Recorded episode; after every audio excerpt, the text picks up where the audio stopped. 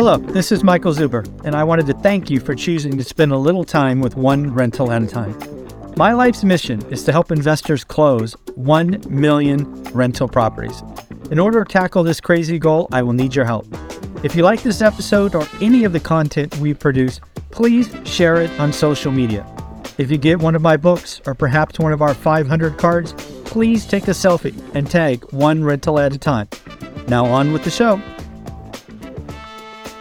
All right, we are back with Michael Zuber for another Friday financial wrap up. How you doing, Michael?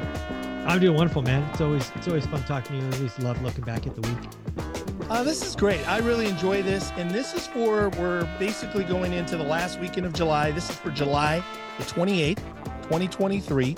Let's get right into it. The Fed this week, Fed Day. What did you see with the Fed? Your thoughts on 25 basis points? So uh, it's interesting. So I probably would have wore this shirt regardless because I was calling for a pause and they raised a quarter. Uh, let's be clear. I knew a quarter was coming. It was crystal clear the last two weeks. I just hold myself accountable and want to show the audience that if I'm wrong, I'm willing to admit I'm wrong. That's that was really the purpose of staying at a pause. That said, I would be wearing this shirt today because I was spectacularly wrong. What do I mean by that? I believe that Jerome Powell had the opportunity to take a technical strategy. The yep. Fed doesn't meet for two months.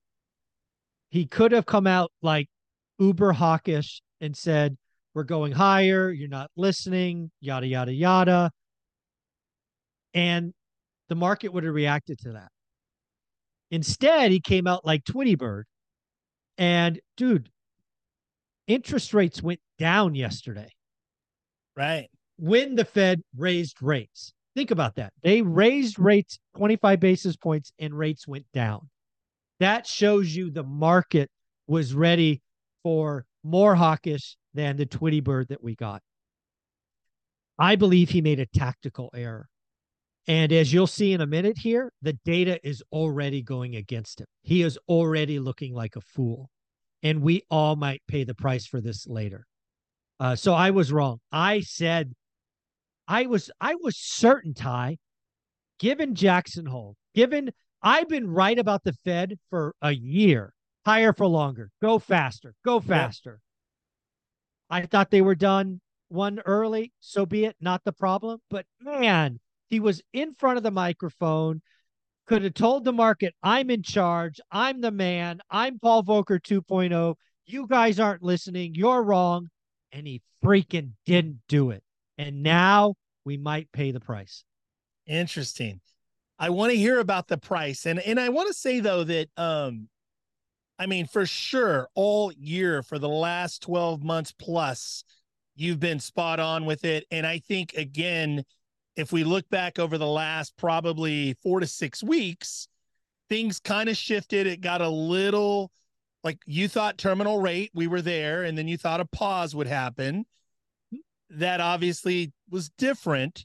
Yeah. Uh, but interesting to see the dynamic. I'm really um, and I don't know where this is gonna go, by the way. this is the fun part, is when you say it could be, you know, obviously a big trouble. We're gonna pay for it later. I'm super interested to know more about that. Let's continue with the show notes though. Let's talk about GDP. What is GDP GDP? And then what happened for Q2? Talk about what happened this week. Yeah, so GDP is gross domestic product. It's essentially a collection of all the activity or commerce that happens in a country. Uh, it is often also used by economists to say is economy growing or shrinking. Positive GDP growth, negative GDP shrinking, recession. So we got Q2 GDP print today, the first of three, right? It gets revised for the next two months. So this is the first one.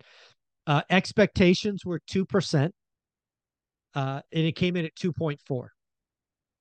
So again, remember what happened yesterday. Jerome Powell basically said, eh, I think we're good. We'll react meeting by meeting. You know. So the market's like, oh, we're done, right? We've got we're now at terminal rate. We thought we were, but now we are. Dude, GDP came in at 2.4% above expectations. 2.4% pretty good growth for an economy our size. Yeah. And um, that I mean, that was with mortgage rates at seven percent for most of the quarter. We had a growth of two point four percent. So Yep. pretty wild to think about. interesting too that um especially too because kind of going into the year everybody thought recession recession recession then it kind of shifted to well maybe it's going to be flat Mhm. and so obviously this is this was to the surprise yeah Oh, I think so. Yeah, I think I think the first half of the year has been the economy's proven to be much stronger. Uh, I've been doing a lot of traveling the last month or so. The freaking airports are a zoo, so I'm not sure how Q3 could be negative, given Yeah. the service industry is just barn burners. So uh, yeah, the economy is stronger than most people think. I think. interesting interesting let's continue so let's talk about unemployment this week your thoughts this week what did you see Yeah, dude, we get we get one economic data weekly that is like that early indicator of problems. And gosh, it seems like a month ago we had 3 or 4 weeks in a row where unemployment claims jumped. They went from 220-ish to 260-ish. And the trend appeared to be clear like okay, we're we're going up and we're going to get to 300 eventually. I have long thought the Fed wanted three and a quarter. So it seemed like we were on the path that, hey, maybe in the second half of the year, we could see that. Well, the trend broke and it broke pretty meaningfully. Uh, I believe the numbers are 221 this morning on an expectation of 235 and lower than last week. So unemployment claims are going the other rec- direction. Again, think about Jerome Powell. He could have stand in front of the audience and said, "We're going to go higher, bake on September, it's coming," but he's like, "Eh, we might be done." And then he got a strong GDP, the employment market's stronger. So, does he come back and rug pull us? Does he have to go a half?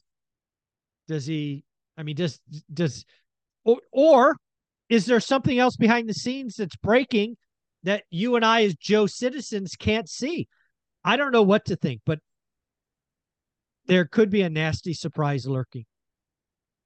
let me I, I, I want to throw you a curveball, and we not we Go have for it. not talked about this. We didn't pre-roll note this, but I want to throw a curveball at you also. That so like a cousin, I have a cousin who is a truck driver for UPS. He does big trailers. He's moving them around. Obviously, he's been busy as hell. You know, as you can imagine, they're now talking about, in fact, maybe this week going on strike, the Teamsters. So that's one thing.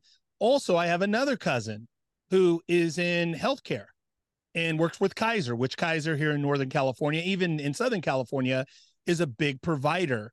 Also, healthcare workers talking about going on strike. You've talked about wage inflation. That's something that we've talked about in the show previous. Any thoughts on, you know, how that might play out if these unions go on strike or just thoughts about any of this, I think how it ties in? I think yeah, I think I've been very clear. I think unions are going to go get theirs. I think we had 40 years uh, where the CEOs and the senior executive got theirs. I think the employee is going to get theirs. I'm all for it. Go get your wages. And and I don't know if your your cousin told you. I think it was yesterday the Teamsters came to an agreement. So Oh, they got they go. got their rate. They got their big raise. United Airline pilots got their big raise. American followed suit. Uh, uh, undoubtedly, unions and they should go get their employees money. But let's be let's not be let's not get it twisted. The UPS package, it's going to get more expensive. That's how this is going to be paid. And um, I think wage inflation is real. I think we've had nominal wage growth. We haven't had real wage growth, and there is a difference. Uh, but it's coming. I think the next two or three years are going to see meaningful wage growth, and that's a good thing. And I think too, if you go back to the 50 year spreadsheet, if you go back to that chart, that was a big theme. We haven't talked about it a lot, at least in the last, you know, several months, but it is a big theme of how this economy kind of moves Yeah. forward. Would you agree? How would he, it's funny. I just got off the interview with Lance Lambert, Fortune editor, and all of that, and he brought up the 50 year spreadsheet as well. And again, folks, I give it away for free. Go to the website, one rental at a time.com, lower right corner. There's only eight boxes. It's the lower corner. Give your email, and the system mails you the spreadsheet. It's magic. and uh, it has all the answers, and it's it's amazing. And Lance, like, yeah, you nailed it. We we we've had higher rates before, and you nailed it. Transaction crash, not price. I'm like, it Yep. wasn't that hard a call. The data's right there. Yep, spot on, spot on. Okay, and we didn't rehearse this again, not in the No. show notes. Let's get let's continue. Let's talk about new home sales. What did you see this week? Yeah, so we got some new new housing data this this uh just this week. I think new homes came in on Wednesday, I think. And uh my big takeaway is the builders are crushing it. Uh some people if they wanted to scare you would talk about new home prices collapsing, falling, crashing. These would be idiots and morons that are getting paid for clicks. Uh what's happening is builders are actually building smaller homes and making more money. I will say that again. They are building smaller homes at a cheaper price and making more money. Builders are loving life right now. But if you want to be an idiot and a moron, you could tell your audience that new home prices are falling. You would be intellectually dishonest and helping no one but yourself. That's what I think of those people. Interesting. Yeah. Very interesting times. Again, something you've been talking about for a long time now. Uh, new home sales. Let's talk about existing home sales. What did you see this week and just your takeaway, your thoughts? Rates matter, man. Rates matter. No more evidence that rates matter. We were at uh seven percent or thereabouts for most of the month. Existing home sales came down from last month. We're just dude, we're not going, we're not going any. We're stuck between four million and four point two. If you're a real estate agent, you're running a big team and your your operation costs are more than that, it's time to realize and we could be here for years. That said, if you're an agent, you're doing good. I I'll say it this way. I would much rather start being an agent today than 2020. You grind it out, you build a network, you learn the systems, you prospect. 2020, you'd be any more any more on a BMW and sell a house. Today, you got to work. I'd much rather start today. So, uh, no surprise there. If you actually go to NAR, National Association of Realtors, they have a great chart, about eight slides. Yep. My big takeaway from that this month was first time buyers are down. Rates matter. Cash buyers are up. Rates matter. What, what why is that? You're not rate sensitive if you're paying cash. You are rate sensitive if you're a first time home buyer. So yeah, that's what I think of that. It's interesting too that you know we talk, and I know a big part of the one rental at a time community, a lot of realtors, loan officers. You know, right now is the time to retool, reskill, to really even like you've talked about this for for months, quarters on quarters about getting lean. You know, focus on the marketing that works. Your marketing dollars, deploy those in things that actually bring an ROI. This is not the time to you know, just kind of across the board, throw a lot of money at marketing if it's not generating and bringing in a return. So, um, so spot on. Let's talk about, and maybe in the show, we'll end on opportunities for the rest of the year. It's it's a wild time too because it's like I was at the river and I overheard a guy. I was at the gas station. This guy pulls in in a million dollar boat. And the first thing, you know, I'm thinking is, well, who is this guy? What does he do? he's an older guy. He's probably in his 60s. And I'm like, he's very interesting, very under under the radar. And then he starts talking about he's a farmer from the Ah. Central Valley. And he talked about, he said, Yeah, we just he, he was laughing with the guy that owns the gas station. He goes, We just planted our poinsettias. And poinsettias here in America, that is a Christmas, flower, if you will. So in July, he's planting poin- poinsettias. I hope I'm pronouncing it right. Poinsettias. And so let's talk about before you know it, it's going to be the holiday season. Kids are going back to school. It's going to be the fall. It's Halloween. It's Thanksgiving. Michael, where are the opportunities for the rest of the year, in your opinion? So I think a couple of things appear to be pretty clear to me. The the market is slowing down. And if you are someone that is a good operator, someone who's doing the work, somebody that's watching their buy box, your time is coming. And I say this as someone who proved it last year. I got so annoyed with the crash bros last year. I took it as a personal challenge and said, I'm going to get something out of the MLS. And we got two. As the market slows down from here, each month will be slower. What does slower mean? Days on market is going to grow. and probably grow meaningfully. That's the opportunity to write disrespectful offers. That's the opportunity to get creative, maybe do 90% CLTV loans, seller financing, something. I am excited again for a slower housing market because I know people watch one rental at a time. You're doing the work, you have a buy box. And I'm getting more and more notes from people getting deals, which is awesome. But I also know there's more and more people doing the work. So as the rest of the year unfolds, I'm excited to see the great deals that people bring. Um, it just feels good uh, to to see it coming this this early. Yeah, and I would um, echo that that there's a lot of opportunity. There's a lot of people asleep at the wheel. A lot of people have checked out, even though they may still be showing up to the office. They still may be showing up to sales meetings on Zoom. Um, I have never seen so many people checked out and asleep at the wheel.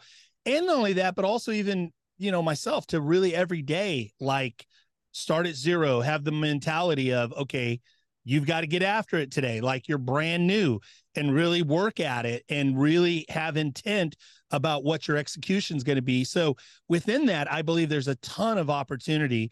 Michael, tell them, are there any seats available still for the Okay, you're sold no, out. we that. are we're sold. Yeah, sold out for a free event. So I had I did an event that you actually inspired.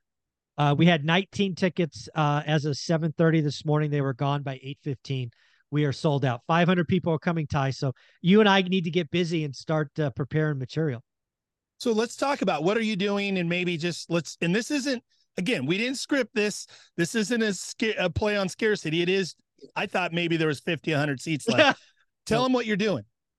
So on uh it's August 13th, 8 to 10 uh, a.m. Pacific, 500 people on Zoom. I'm going to show everybody what I would do today. This this came from a real estate meetup.